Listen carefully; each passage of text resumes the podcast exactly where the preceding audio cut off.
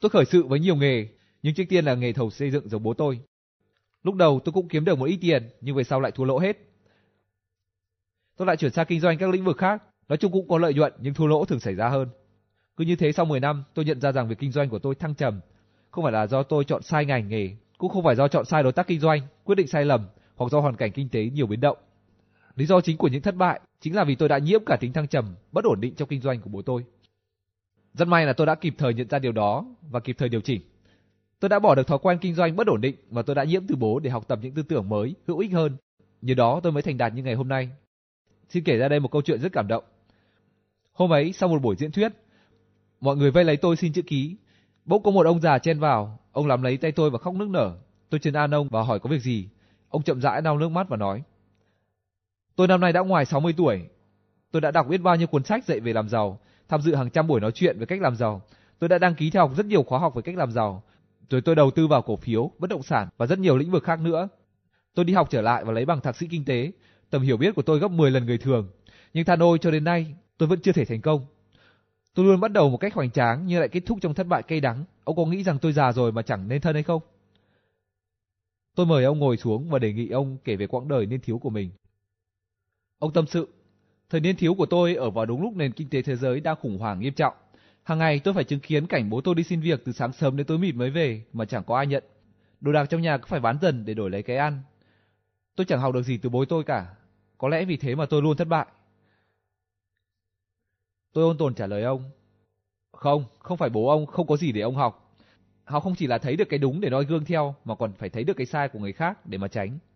Lời khuyên của tôi đã có tác dụng ông đã hiểu ra vấn đề và nói, xin cảm ơn anh Half, anh đã mở mắt cho tôi.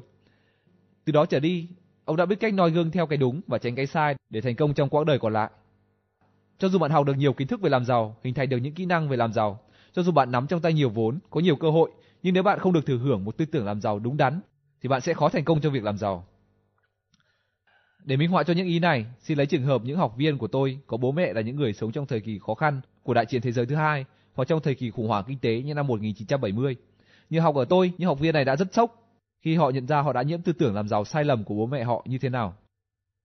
Những tư tưởng ấy đã chi phối niềm tin, thói quen, thái độ đối với vấn đề tài chính của họ, làm cho họ không thể giàu nổi. Tư tưởng làm giàu của mỗi người là sự nhập tâm, sự kế thừa của những người thân. Những tư tưởng này có nhiều dạng. Có người tiêu xài hoang phí vì họ quan niệm, cuộc đời có biết mấy khi vui, tiền trả tiêu đi để làm gì.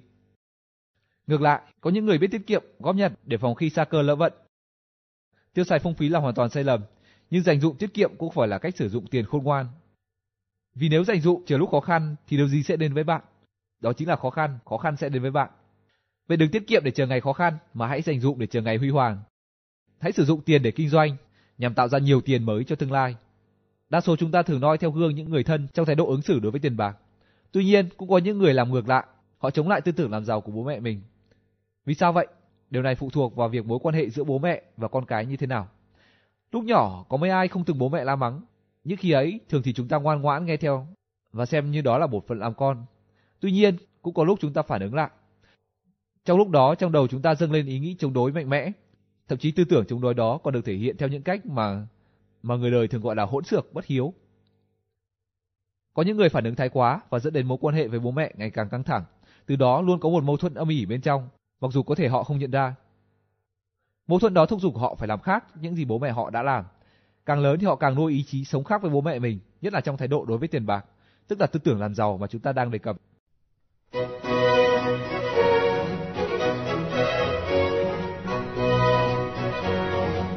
Nhiều người xuất thân từ những gia đình nghèo khó, thường hay có những tình cảm thù hằn với cái nghèo. Họ chống đối cái nghèo và xem đó như là động cơ thúc đẩy để họ cố gắng làm giàu. Tuy nhiên, những người này khi đã giàu có vẫn không cảm thấy hạnh phúc. Vì sao lại như thế? Bởi vì động cơ làm giàu của họ là hận nghèo, cho nên họ cố sức kiếm tiền để trả hận. Như vậy, tiền và hận luôn tỷ lệ thuận trong họ. Càng có nhiều tiền thì hận càng chứa chất. Đến một lúc nào đó, những người ấy sẽ cảm thấy quá căng thẳng, quá khổ sở vì tiền và hận, không thể chịu đựng được nữa, họ sẽ tìm cách giải thoát. Khi ấy, họ sẽ dễ dàng nhận ra càng nhiều tiền thì càng nhiều hận. Muốn mau chóng hết hận thì phải nhanh chóng tiêu hết tiền. Thế là họ lao vào việc tiêu xài phung phí, buông lỏng quản lý tiền bạc, rồi lại trắng tay lúc nào không hay. Tuy nhiên, ngay cả khi trắng tay, họ vẫn chưa thể bình an. Họ vẫn không thể hết hận mà còn thêm cái khổ. Đó là cái khổ của sự nghèo túng. Điều gì đã xảy ra trong trường hợp này? Như chúng ta đã bàn qua ở phần trên, muốn thay đổi kết quả phải bắt đầu từ cây, từ hạt giống. Những trường hợp vừa kể trên, lẽ ra họ phải từ bỏ lòng hận nghèo thay vì từ bỏ tiền. Họ phải từ bỏ tình cảm chống đối với cái nghèo đã hình thành trong tâm trí họ từ khi còn nhỏ. Nếu không giải quyết tận gốc tận rễ của vấn đề, họ sẽ không bao giờ được thanh thản trong tâm hồn, ngay cả khi có thật nhiều tiền hoặc khi đã từ bỏ tất cả cơ nghiệp. Như vậy, trong vấn đề làm giàu thì động cơ làm giàu là quan trọng nhất. Nếu động cơ làm giàu của bạn xuất phát từ sự sợ nghèo, hận nghèo hoặc để chứng tỏ bản lĩnh, thì tiền bạc bạn kiếm được ra, dù có bao nhiêu cũng không thể giúp họ bình tâm trong tâm hồn được. Xin giới thiệu với các bạn hai loại động cơ để thúc đẩy bất cứ hành động nào. Đó là động cơ bên ngoài và động cơ bên trong. Ví dụ như trong trường hợp những người vừa kể trên, hận nghèo, sợ nghèo và muốn chứng tỏ mình, đó chính là động cơ bên ngoài của việc làm giàu. Về động cơ bên trong của việc làm giàu là gì? Làm giàu bởi vì đơn giản chỉ thích làm giàu, đó là động cơ bên trong hay còn gọi là động cơ thuần túy công việc.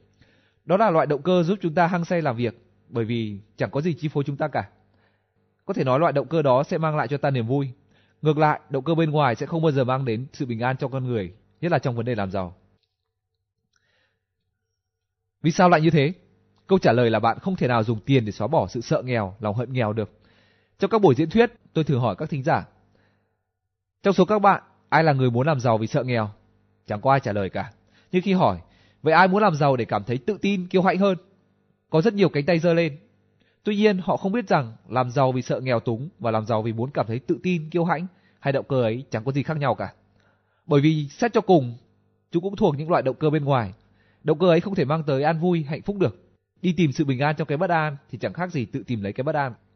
Tiền bạc không thể nào làm quên đi được nỗi sợ nghèo. Tuy nhiên, sự sợ nghèo vẫn chưa phải là vấn đề chính, mà vấn đề cốt yếu là thói quen của bạn. Đó là thói quen lo sợ, lo sợ cả khi có tiền lẫn khi không có tiền. Khi còn Hàn Vi, ta thường sợ không kiếm đủ tiền, nhưng khi đã có nhiều tiền thì nỗi sợ khác lại ập đến, sợ mất tiền, sợ người khác ganh ghét, sợ phải tốn một khoản tiền lớn để đóng thuế thu nhập và sợ phải bỏ mạng vì tiền. Nói chung nếu không giải quyết được những nỗi sợ này, ta sẽ chẳng bao giờ hạnh phúc với tiền bạc được. Nếu được quyền lựa chọn, có lẽ tất cả đều chọn giàu có mà lo sợ giữ của, hơn là nghèo túng mà không có của gì để lo. Tuy nhiên, cả hai trường hợp đều không thể dẫn đến một cuộc sống bình an, hạnh phúc. Cũng giống như những người muốn làm giàu vì động cơ sợ nghèo như đã nói trên, có những người làm giàu vì muốn chứng tỏ bản lĩnh của mình. Tuy nhiên họ không hiểu rằng bản lĩnh không phải là thứ để chứng tỏ, mà là cái được hình thành qua gian truân, thử thách. Những người này muốn chứng tỏ bản lĩnh, nhưng thực ra họ đang thiếu bản lĩnh, và họ chọn việc làm giàu để khỏa lấp nỗi đau đó. Khi giàu rồi, họ tự cho mình là thành đạt, là siêng năng, là quyết đoán. Tuy nhiên, càng giàu họ càng thấy thiếu bản lĩnh. Do đó kiếm được nhiều tiền mà trong lòng họ cũng chẳng được thành thơi. Sống bình an, thành thơi hay không là do nơi bạn, tức là do cái bên trong. Nếu tư tưởng làm giàu của bạn chưa đủ thì dù bạn có bao nhiêu tiền bạn cũng sẽ cảm thấy thiếu. Ngược lại, khi ta đã có sự hài hòa bên trong tư tưởng thì cho dù có ít hay nhiều tiền, chúng ta vẫn cảm thấy vui. Vậy động cơ làm giàu đúng đắn là như thế nào? Trước tiên phải xác định đừng bao giờ làm giàu vì động cơ sợ nghèo, hận nghèo hay là muốn chứng tỏ bản lĩnh của mình cả. Hãy làm giàu vì muốn có tiền, vì muốn giúp đỡ người khác và vì muốn có niềm vui. Như vậy, khi giàu, bạn sẽ không phải từ bỏ tiền bạc để đổi lấy sự bình an như những người kia. Tôi đã từng nói không phải ai cũng noi gương dập khuôn theo những tư tưởng làm giàu của bố mẹ, mà có những người chống đối lại. Họ tự tìm cho mình những cách ứng xử khác, những tư tưởng khác. Việc chống đối lại như vậy không phải là xấu, mà xấu hay tốt là phải xét cách suy nghĩ của người lớn có đúng hay không. Nếu người lớn có thói quen không biết kiếm tiền và giữ tiền, thì việc chống đối lại là đúng đắn và cần thiết. Ngược lại, nếu họ có tư tưởng làm giàu đúng đắn mà ta chống lại thì ta đã sai. Ngoài ra bạn còn phải nhận thức được cách mà tư tưởng làm giàu của mình đã được hình thành, tức là làm sao bạn giống hoặc khác bố mẹ trong vấn đề tư tưởng làm giàu. Vậy để thay đổi những tư tưởng làm giàu sai mà bạn đã noi gương từ bố mẹ, hãy thực hiện những bước sau. Bước 1, nhớ lại thái độ, cách ứng xử của cha mẹ đối với tiền bạc, với giàu nghèo, tức là tư tưởng làm giàu như thế nào. Hãy nhìn nhận trong lĩnh vực này, bạn giống hoặc khác họ ở những điểm nào. Bước 2. Xem xét những tư tưởng làm giàu ấy đã tác động đến bạn như thế nào. Bước 3. Hãy nhìn nhận rằng tư tưởng làm giàu của bạn hiện nay chính là do bạn thừa hưởng từ họ, chứ không phải là từ bản chất con người của bạn. Từ đó bạn hãy khẳng định rằng mình có nguyện vọng thay đổi khác với họ. Hãy lặp lại lời tuyên bố sau. Tư tưởng làm giàu hiện nay của tôi là do tôi nhiễm từ người khác. Tôi thật sự muốn có con đường riêng của mình. Tôi đã có tư tưởng triệu phú. Tôi đã có tư tưởng triệu phú.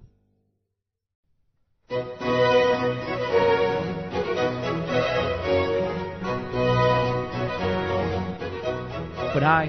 17 cách suy nghĩ của riêng người giàu. Ở phần 1 chúng ta đã tìm hiểu công thức nhận thức cộng tư tưởng cộng hành động và kết quả. Theo công thức này, tất cả đều bắt đầu từ nhận thức, từ tư tưởng của chúng ta. Bộ não điều khiển hầu như tất cả các hoạt động sống của con người. Tuy nhiên, bộ não chứa đựng nhiều điều bí ẩn mà cho đến nay con người vẫn chưa khám phá hết. Trước tiên, chúng ta hãy tìm hiểu sơ lược về cơ chế hoạt động của bộ não. Có thể hình dung bộ não người giống như một tủ đựng hồ sơ. Tất cả các tập hồ sơ đều được phân loại và đặt tiêu đề trước khi xếp vào tủ để dễ dàng tra cứu. Những gì bạn cố ý học hỏi hay vô tình nhiễm sẽ được lưu lại thành những hồ sơ thông tin trong đầu mà ta thường gọi là tri thức. Khi gặp một tình huống quen thuộc nào đó, chúng ta sẽ xử lý theo những kinh nghiệm, theo những tri thức mà chúng ta đã có. Chúng ta quyết định vấn đề dựa trên những gì chúng ta cho là hợp lý, có ý nghĩa và phù hợp với hoàn cảnh hiện tại. Khi đó, chúng ta thường nghĩ rằng mình đã quyết định đúng. Tuy nhiên, những quyết định đó đôi khi lại không phù hợp với thành công. Sự thật là những quyết định dựa theo cảm tính luôn chứa đựng những yếu tố rủi ro cao và dễ dàng đưa đến thất bại. Ví dụ như hôm tôi cùng vợ tôi đi vào một cửa hàng thời trang. Tình cờ cô ấy nhìn thấy một chiếc ví màu xanh lá cây rất đẹp. Điều đáng nói là chiếc ví ấy đang được giảm giá 25%. Khi ấy trong đầu vợ tôi xuất hiện một câu hỏi, có nên mua hay không? Gần như ngay lập tức, cô ấy đã có câu trả lời. Mình đã có một đôi giày màu xanh, mình cần một chiếc ví màu xanh cho đủ bộ. Vậy là cô ấy mua. Thế là cô ấy cầm món hàng đó đến quầy thu ngân.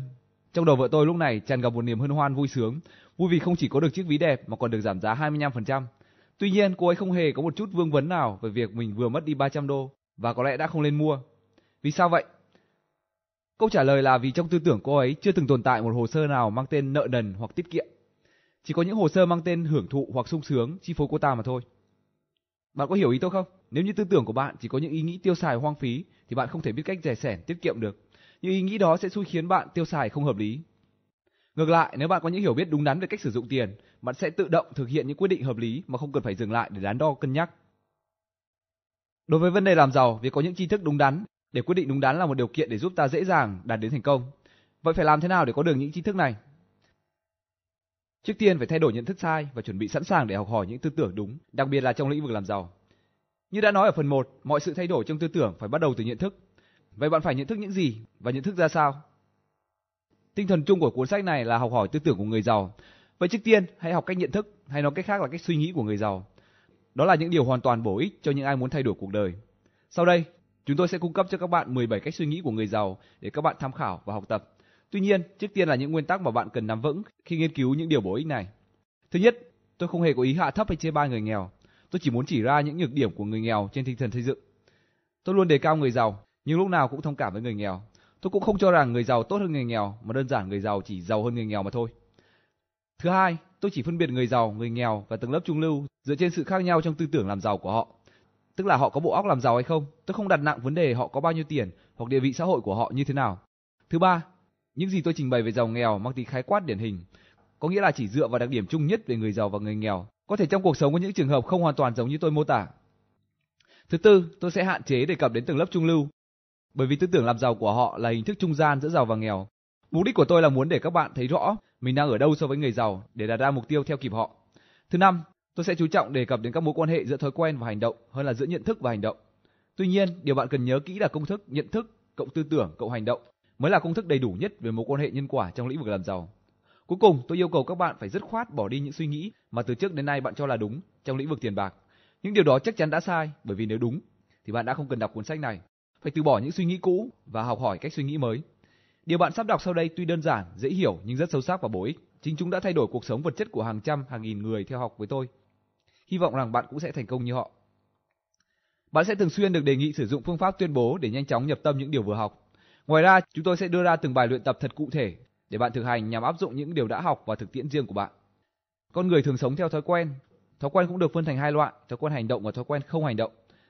Để thay đổi từ thói quen không hành động sang thói quen hành động, chỉ còn cách là bạn phải hành động. Những gì bạn đọc trong cuốn sách này chỉ là lý thuyết, giữa lý thuyết và thực tế luôn có một độ chênh lệch nhất định. Có nghĩa là bạn sẽ gặp rất nhiều khó khăn khi ứng dụng những điều đã học vào thực tiễn. Nhưng xin đừng quá lo lắng, cứ thực hiện tất cả những bước tôi yêu cầu, rồi kết quả sẽ đến với bạn.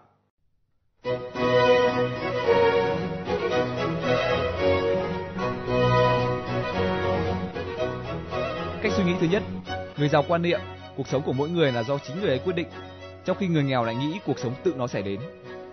Nếu bạn có ý định làm giàu, việc đầu tiên bạn cần làm là phải có niềm tin. Bạn phải tin tưởng rằng mình sẽ kiểm soát được mọi việc trong cuộc sống, trong đó quan trọng nhất là vấn đề tài chính. Nếu không có lòng tin, bạn sẽ dễ dàng mất đi khả năng điều khiển được mọi sự diễn biến trong cuộc sống theo ý muốn của mình. Như thế bạn sẽ không thể nào thành công được. Bạn có để ý rằng người nghèo thường tìm kiếm vận may bằng cách mua vé số hay không? Họ luôn tin rằng một ngày nào đó vận may sẽ mỉm cười với họ thông qua bảng kết quả xổ số. Họ giao cuộc đời của mình cho số phận và kiên nhẫn chờ đợi. Đúng là ai cũng muốn được trúng số, người giàu cũng thế, họ cũng mua vé số, cũng mong trúng một vài lần cho vui. Tuy nhiên, người giàu không bao giờ liều lĩnh bỏ cả gia tài để mua vé số. Và việc mua vé số cũng không bao giờ nằm trong kế hoạch làm giàu của họ. Cuộc đời của bạn là do chính bạn tạo ra. Địa vị của bạn cao hay thấp là do nơi bạn. Bạn sống giàu sang hay nghèo túng là do suy nghĩ của bạn. Người nghèo thường có quan niệm không đúng. Họ hay xem mình là nạn nhân. Họ không chịu nhìn nhận trách nhiệm của họ đối với hoàn cảnh nghèo khó mà họ đang sống. Họ thường nghĩ họ thật tội nghiệp vì hoàn cảnh, vì xa cơ lỡ vận. Và rồi họ càng lún sâu vào hoàn cảnh ấy. Đối với tôi trong vấn đề giàu nghèo không có ai là nạn nhân của ai cả, mà chỉ có những người tự đóng vai trò là nạn nhân của chính mình. Vậy làm sao để nhận ra điều đó? Thông thường có ba dấu hiệu chính, đó là trách móc, biện hộ và than vãn. Trước khi cùng tìm hiểu cụ thể từng dấu hiệu, chúng ta sẽ xác định với nhau rằng những điều sắp đề cập không hề ám chỉ người đọc. Tuy nhiên, bạn hãy cố gắng liên hệ những trường hợp nạn nhân trong sách này với những người ngoài đời mà bạn biết. Có như thế, bạn mới dễ nhận thức được vấn đề. Dấu hiệu 1, trách móc. Mục tiêu của việc tìm dấu hiệu này là giúp bạn dễ dàng nhận ra những người thuộc loại này. Có thể nói họ là những chuyên gia trách móc. Theo lời của họ thì mọi việc dường như có ác ý với họ. Họ cho rằng tất cả mọi thất bại là do số phận đen đủi, do những nguyên nhân khách quan bên ngoài. Khi được hỏi tại sao họ không giàu có như những người khác, những nạn nhân này thường hay than trách họ đổ lỗi cho nền kinh tế bất ổn định. Họ quy trách nhiệm cho sự yếu kém trong quản lý kinh tế của nhà nước. Họ đổ lỗi cho việc kinh doanh thua lỗ, nhân công không đạt chất lượng. Họ phê phán công tác hải quan tắc trách, hàng hóa vận chuyển chậm trễ, họ trách móc người thân, trách móc số phận. Nói chung là họ trách móc tất cả trừ họ. Dấu hiệu 2, biện hộ. Nếu nạn nhân không trách móc, họ sẽ chọn cách biện hộ với câu nói tiền bạc không phải là vấn đề quan trọng. Họ biện hộ cho hoàn cảnh của mình. Trong những buổi diễn thuyết, tôi thường hay gặp những người như thế. Họ nói thẳng với tôi, ông Hap ạ, đối với tôi tiền bạc có hay không không là vấn đề. Khi ấy, tôi nhìn thẳng vào mắt họ và hỏi ngay, các bạn đang bị phá sản phải không? Họ thường cụm mắt xuống và nhỏ nhẹ. Thật ra hiện nay tôi cũng đang có một số rắc rối về tài chính nhưng tôi cắt ngang. Không, không phải là hiện nay, mà là luôn luôn, có thể nói các bạn luôn túng tiền đúng không? Họ im lặng gật đầu thừa nhận và tiếp tục ngồi nghe tôi diễn thuyết. Về tình cảnh của họ có bi đát như thế không? Đúng 100% các bạn ạ. Hãy thử nghĩ xem, nếu bạn cho rằng mình không cần xe, vậy bạn có được xe hay không? Chắc chắn là không. Những người này nói là họ không cần tiền. Vậy nghĩa là họ đang không có tiền. Con người thường hay tìm cách biện hộ cho hoàn cảnh của mình bằng cách tự dối lòng mình. Bạn có thể chơi trò này với một người bạn nào đó. Khi họ nói tiền bạc đối với tôi không là gì cả, bạn hãy nhìn thẳng vào họ và hỏi, bạn đang rất túng tiền phải không? Chắc chắn họ sẽ rất ngạc nhiên không hiểu vì sao tư tưởng của họ đã bị bắt mạch chính xác đến thế. Nhưng ai nói rằng tiền bạc với họ không có giá trị thì chắc chắn họ là những người đang túng tiền. Người giàu hiểu rõ giá trị của tiền bạc và vị trí chức năng của nó trong xã hội. Ngược lại, người nghèo thì biện hộ cho hoàn cảnh của họ bằng cách so sánh giữa tiền bạc với tình cảm. Họ cho rằng vật chất không quan trọng bằng tinh thần, tiền bạc không thể so sánh với tình nghĩa. Đây là sự so sánh sai lầm, bởi vì vật chất và tinh thần đều có những chức năng riêng của nó. Chúng đều cần thiết trong cuộc sống con người và không thể đem ra so sánh với nhau được. Có thể nói, so sánh vật chất với tinh thần chẳng khác nào so sánh cái chân với cái tay, cái nào quan trọng hơn cho hoạt động của cơ thể. Xin hãy nhớ kỹ, tiền bạc cực kỳ quan trọng trong cuộc sống vật chất và chẳng là gì trong đời sống tinh thần. Tình cảm cũng thế, nhờ nó mà con người có thêm ý chí vượt qua khó khăn. Tuy nhiên, không thể dùng tình cảm để mua thức ăn, để xây nhà, để nuôi con cái ăn học. Như vậy bạn đừng lẫn lộn vật chất với tinh thần. Đừng bao giờ so sánh tiền bạc với tình cảm.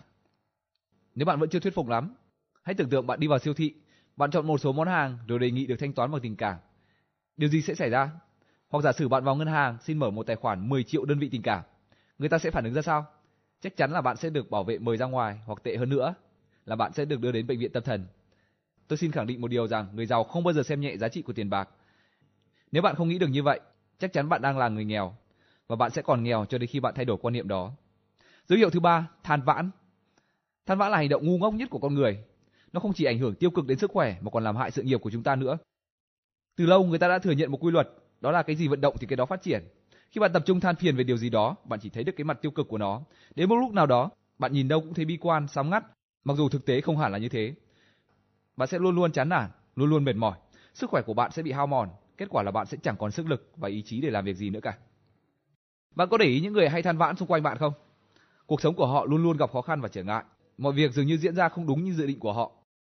Vì sao vậy? Trước tiên, chúng ta hãy xét một khái niệm mới, đó là định luật hấp dẫn. Nhiều học giả nghiên cứu về lĩnh vực phát triển con người đã nói định luật hấp dẫn như sau. Khi bạn quan tâm đến cái gì thì cái đó sẽ ảnh hưởng đến bạn. Có nghĩa là khi bạn thường xuyên than phiền về những thứ không như ý trong đời thì chúng sẽ luôn quanh quẩn gắn bó với bạn, làm cho cuộc đời bạn càng thêm đen đủi. Bạn vẫn chưa tin à? Vậy hãy tìm hiểu đời sống tinh thần của những người hay than vãn mà bạn biết thử xem. Có phải là quá khổ sở hay không? Dường như tất cả mọi thứ tồi tệ nhất trên đời này luôn sẵn sàng xảy đến với họ. Họ thường biện hộ, vì sao tôi than phiền à? Vì tôi khổ quá mà. Khi nghe nói như vậy, bạn hãy nói với họ rằng, không phải, không phải như vậy đâu. Phải nói ngược lại mới đúng, vì anh hay than thở, cho nên đời anh mới khổ. Để thay đổi thói quen than vãn, bạn hãy thực hiện các bước sau. Trong vòng một tuần, hãy cố gắng không than vãn về bất cứ điều gì, ngay cả trong ý nghĩ. Tôi xin đảm bảo là bạn sẽ từ bỏ được thói quen đó sau một tuần. Vì sao ư? Như đã nói ở phần trên, thói quen có hai dạng, thói quen hành động và thói quen không hành động. Hãy bỏ thói quen than vãn bằng cách tập thói quen không than vãn. Đây là bài tập hiệu quả từng giúp hàng chục nghìn người từ bỏ được thói quen xấu này để thay đổi cuộc đời. Xin đảm bảo là bạn cũng sẽ thay đổi được giống như họ nếu bạn thực hiện đúng như tôi chỉ dẫn. Đã đến lúc bạn lấy lại bản lĩnh, sự tự tin và học hỏi những điều mới lạ nhằm tạo ra kỳ tích cho bản thân. Hãy xác định bạn đang làm giàu từ khi còn chưa giàu. Hãy thức tỉnh. Trách móc, biện hộ, than phiền có thể được xem như những liều thuốc an thần. Liều thuốc này có tác dụng xoa dịu nỗi đau thất bại và chỉ dành cho những người thất bại. Một người chưa từng thất bại thì không việc gì anh ta phải than vãn, trách móc hay biện hộ cho những gì mình làm cả. Ngay từ bây giờ, mỗi khi trong tư tưởng bạn xuất hiện ý nghĩ than vãn, trách móc hay biện hộ, hãy dừng lại ngay lập tức. Hãy tự nhắc nhở rằng bạn đang tạo ra cuộc sống cho chính mình. Do đó phải biết khôn ngoan, không thể để cho những tư tưởng tiêu cực đó hại đến cuộc sống của bạn. Đến đây tôi mời các bạn suy nghĩ câu nói, người giàu không bao giờ là nạn nhân mà họ tự hào là kết quả của chính họ. Có nghĩa là người giàu không bao giờ tìm kiếm sự thương hại của người khác và họ luôn chịu trách nhiệm cho hoàn cảnh của chính mình. Nhiều người có suy nghĩ sai lầm, họ sẵn sàng làm mọi thứ để thu hút sự quan tâm của người khác. Có thể nói họ đã lẫn lộn giữa việc được quan tâm và được yêu quý. Bạn phải hiểu rõ vấn đề này. Nếu bạn cố ý làm cho người khác quan tâm đến mình, tức là bạn đã cầu xin lòng thương hại của họ. Vậy bản lĩnh con người của bạn ở đâu? Bạn có lòng tự trọng hay không? Đó là chưa nói đến tình cảm không thể đánh đổi bằng bất cứ thứ gì, kể cả sự quan tâm thương hại. Phải phân biệt sự quan tâm và tình cảm. Vì sao? Bởi vì khi phân biệt như thế, bạn sẽ trở nên thành công hơn, hạnh phúc hơn và quan trọng là có được tình cảm thật sự. Khi lẫn lộn giữa tình cảm và sự quan tâm, người ta không thể đến với nhau bằng tình cảm thật sự được. Họ chỉ quý người kia vì người kia quan tâm đến họ. Nói cách khác là họ chỉ quý sự quan tâm của người khác dành cho họ. Chỉ bằng cách phân biệt rõ ràng giữa tình cảm và sự quan tâm, bạn mới hoàn toàn tự do yêu chính bản chất con người mà bạn yêu quý. Người giàu không bao giờ là nạn nhân. Do đó khi bạn trở thành nạn nhân, bạn sẽ không bao giờ giàu được. Vậy hãy nhớ, cuộc đời của bạn là do tự bạn tạo ra. Hãy cùng tôi tuyên bố, tôi tạo ra cuộc đời tôi, tôi đã có tư tưởng triệu phú. Hãy thay đổi bằng bài luyện tập cụ thể sau. Hãy cấm sự xuất hiện của những suy nghĩ tiêu cực, yếu đuối kia, xem đó là một con người xa lạ mà bạn có nhiệm vụ phải đấu tranh, từ bỏ con người ấy. Tự phỏng vấn. Trước khi đi ngủ, hãy viết ra giấy hai việc mà bạn đã thực hiện trong ngày. Một việc thành công và một việc thất bại. Sau đó, hãy tự trả lời các câu hỏi. Làm sao mình lại thành công? Và làm sao mình lại thất bại như thế? Và vai trò của mình ở đâu trong những thành công và thất bại này? Bài tập này sẽ giúp bạn luôn có ý thức trách nhiệm đối với những hành động cũng như hoàn cảnh hiện tại của bạn.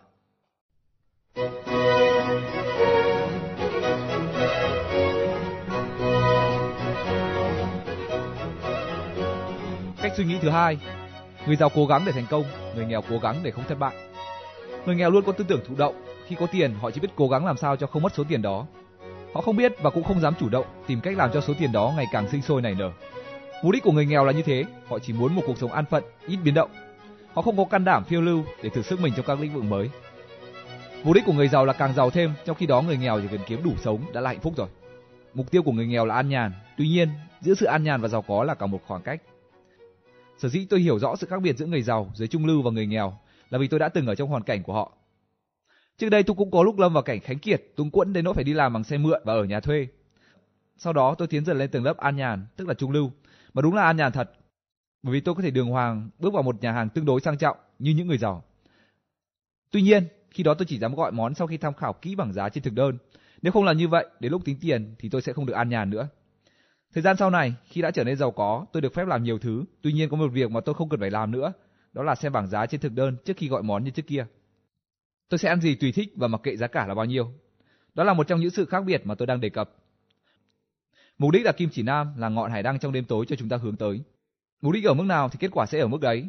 Nếu mục đích của bạn là đủ sống thì bạn chỉ cố gắng để đủ sống. Ngược lại, nếu mục đích của bạn là triệu phú, là tỷ phú thì bạn sẽ phấn đấu để đạt được mức như thế. Dù để thành công, bạn còn cần rất nhiều yếu tố khác nữa. Một trong những nguyên tắc làm giàu của tôi là nếu hướng đến các vì sao thì ít ra chúng ta cũng đạt được đến các tầng mây. Trong vấn đề làm giàu, hãy xác định một mục tiêu thật vĩ đại nhưng cũng thật rõ ràng. Hãy đặt ra yêu cầu cao cho chính mình bởi vì đó là nhân tố dẫn đường cho hành động của bạn. Hãy tuyên bố mục đích của tôi là trở thành tỷ phú và hơn thế nữa. Tôi đã có tư tưởng triệu phú. Bài luyện tập để xác định mục tiêu làm giàu. Viết ra giấy hai mục tiêu làm giàu cần phải đạt tới. đó là có thu nhập cao và ổn định, có tài sản ở nhiều lĩnh vực. Đừng bao giờ có tư tưởng an phận và nhàn rỗi.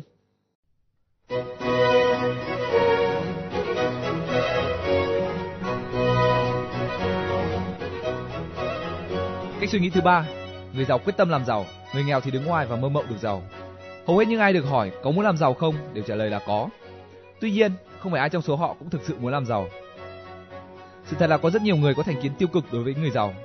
Tôi thường hay đặt ra cho học viên của mình câu hỏi lý do nào để bạn không cần làm giàu và nhận được nhiều câu trả lời có dạng như sau. Kiếm được tiền rồi có thể sẽ mất hết tiền, đó là thất bại. Không kiếm được tiền thì không sợ thất bại vì mất tiền. Khi tôi giàu có thì người ta thích tôi hay là thích tiền của tôi? Có nhiều tiền nhưng có được hưởng trọ đâu. Thu nhập càng nhiều thì thuế càng cao. Muốn làm giàu thì phải chịu cực khổ gian nan. Tiền bạc đánh đổi bằng sức khỏe thì giàu làm gì? Trộm cướp thường nhắm vào những người có của. Và rất nhiều câu trả lời giống như thế. Như đã nói ở những phần trên, mỗi người đều có tư tưởng làm giàu của riêng mình. Trong tư tưởng này tồn tại một yếu tố gọi là niềm tin về ý nghĩa tích cực của việc làm giàu. Tức là bạn có tin rằng việc làm giàu là tích cực hay không? Tuy nhiên, trong tư tưởng đó đôi khi vẫn còn tồn tại niềm tin theo hướng ngược lại. Hai mặt đối lập này luôn đấu tranh với nhau và dường như có hai con người trong ta đang tranh luận. Người thứ nhất nói, giàu có thì sẽ được sung sướng. Người kia cãi lại, giàu có thì phải làm việc cần lực, vậy sung sướng ở đâu? Người thứ nhất nói, có tiền thì sẽ có những chuyến du lịch thú vị vòng quanh thế giới. Người kia thì mỉa mai, vâng, nhưng rồi hành khách sẽ bám theo người giàu để xin tiền, vậy thú vị cái nỗi gì? Cứ như thế, những dòng tư tưởng đấu tranh với nhau làm cho chúng ta không còn phân biệt được đâu là giá trị thật sự của việc làm giàu nữa. Nhưng ai có lập trường tư tưởng không rõ ràng như nói trên, rất khó để mà thành công trong bất cứ lĩnh vực nào. Trong vũ trụ có một dạng năng lượng siêu nhiên, thông qua niềm tin của mỗi người mà năng lượng đó sẽ mang đến cho họ những thứ mà họ muốn theo định luật hấp dẫn như đã nói ở phần trước. Khi ta cần, ta muốn điều gì thì năng lượng này sẽ ghi nhận và tìm cách giúp ta thành công. Có thể hình dung dạng năng lượng này như một nhà cung cấp hàng hóa. Nếu bạn muốn giàu, năng lượng này sẽ thúc đẩy bạn làm giàu. Ngược lại, nếu bạn nghĩ rằng người giàu có là xấu xa, là tham lam, thì năng lượng này sẽ hướng mọi hành động của bạn theo hướng không thể làm giàu. Như vậy, điều mà nhà cung cấp này cần là một đơn đặt hàng cụ thể, rõ ràng từ bạn. Nếu bạn đang vật lộn giữa giàu và nghèo, nên và không nên, có nghĩa là đơn đặt hàng không rõ ràng, thì nhà cung cấp ấy sẽ không thể giúp bạn được. Kết quả là bạn cũng không thể giàu và cũng không thể thành công. Con người thường không thành công là vì họ không biết họ đang muốn gì. Người giàu thì luôn biết rõ thứ mà họ đang muốn, đó là sự giàu có. Họ muốn làm giàu, họ đặt ra mục tiêu làm giàu và luôn kiên định với mục tiêu đó. Nói chung người giàu không bao giờ đặt ra những đơn đặt hàng khó hiểu, họ chỉ có một lời nhắn nhủ duy nhất, đó là tôi muốn làm giàu. Nếu đọc đến đây mà trong bạn có một luồng tư tưởng chợt lóe sáng, muốn giàu thì phải làm tất cả, phải bất chấp tất cả, kể cả luật pháp, đạo lý nhân bản. Nếu đúng như thế thì bạn không biết cách đọc sách. Có nghĩa là bạn phải tự rút ra kết luận. Ngoài ra bạn cũng sẽ dễ dàng nhận ra lối suy nghĩ ghét giàu hoặc lẫn lộn ý nghĩ của sự giàu có. Những ý nghĩ đó thật là tai hại, chúng sẽ ngăn cản chúng ta có được cuộc sống vật chất sung túc. Người nghèo luôn viện ra vô số lý do không dám làm giàu. Có thể nói họ chưa bao giờ thực sự muốn làm giàu cả. Tuy nhiên, chẳng ai muốn thừa nhận sự thật đó. Khi bị quy cho là không có ước mơ, không có ước muốn làm giàu, họ bác bỏ thẳng thừng. Vớ vẩn, ai mà lại muốn sống nghèo khổ cơ chứ? Đó là câu trả lời trong ý thức. Trong vô thức của họ thì vẫn luôn hiện diện câu không nên làm giàu. Nếu bạn muốn tìm hiểu kỹ hơn về vấn đề này, hãy tham gia các khóa học tư tưởng triệu phú. Khi đó, bạn sẽ biết cách xác định được tư tưởng làm giàu của bạn hiện nay là gì và đang ở mức nào. Chúng ta hãy cùng nhau tìm hiểu kỹ về sự mâu thuẫn này. Sự thật là ý chí làm giàu của mỗi người luôn được thể hiện ở ba mức độ, đó là ước muốn làm giàu, quyết định làm giàu và quyết tâm làm giàu. Trước hết là ở mức độ ước muốn làm giàu, có nghĩa là bạn muốn tự dưng có một tài sản khổng lồ mà không cần phải bỏ công sức. Theo tôi, nếu chỉ ước muốn như thế thì chẳng được ích lợi gì cả, bởi vì giữa ước muốn và thực tế luôn luôn có khoảng cách. Mức độ thứ hai là quyết định làm giàu, có nghĩa là đã lựa chọn đi theo con đường làm giàu. Tuy nhiên, đây vẫn chưa phải là mức độ cao nhất. Mức độ cao nhất của ý chí làm giàu là quyết tâm làm giàu, có nghĩa là bạn gắn bó bản thân mình vào con đường làm giàu. Có thể định nghĩa cụm từ cam kết làm giàu như sau. Cam kết là nguyện cống hiến hết mình một cách không tính toán. Ở mức độ này, bạn phải có ý chí và chỉ tiến chứ không lùi. Bạn phải hy sinh tất cả và nỗ lực hết mình để làm giàu, phải làm tất cả nhằm mục đích làm giàu. Đây là mức độ thể hiện cao nhất, triệt để nhất của ý nguyện làm giàu. Làm giàu không cần phải biết e dè, không cần thương hại. Làm giàu không cần phải biết phải trái, không biết lưỡng lự, không sợ thất bại. Người ta có thể mô phỏng mức độ của ý chí làm giàu này qua câu nói hoặc là giàu hoặc là chết. Tôi quyết tâm làm giàu. Hãy tuyên bố câu này. Tôi quyết tâm làm giàu. Bạn sẽ cảm thấy sức mạnh nội tâm tăng lên gấp bội, ý chí dâng trào và đầu óc bừng sáng. Nhiều người không thực sự quyết tâm làm giàu. Nếu được hỏi, bạn có dám chắc 10 năm nữa bạn sẽ giàu hay không? Họ sẽ trả lời là không, tôi không dám. Thế đấy các bạn ạ. Không quyết tâm làm giàu và đó là điểm khác biệt lớn nhất giữa người nghèo và người giàu. Nhiều người sẽ hỏi ngược lại, tôi tận lực làm việc, tôi cố gắng hết mình. Vậy không phải là tôi đang quyết tâm hay sao? Nhưng cố gắng hết mình vẫn chưa đủ, mà phải quyết tâm hết mình mới đúng nghĩa của ý chí làm giàu. Phải cố gắng hết mình, quên cả việc mình sẽ được gì, như thế mới thành công. Nói như thế không có nghĩa là chỉ cần quyết tâm hết mình là có thể giàu. Để làm giàu bạn cần có sự tập trung, lòng can đảm, có kiến thức, có kỹ năng, kỹ xảo. Bạn cũng cần phải nỗ lực 100% và phải có ý chí không sợ thất bại.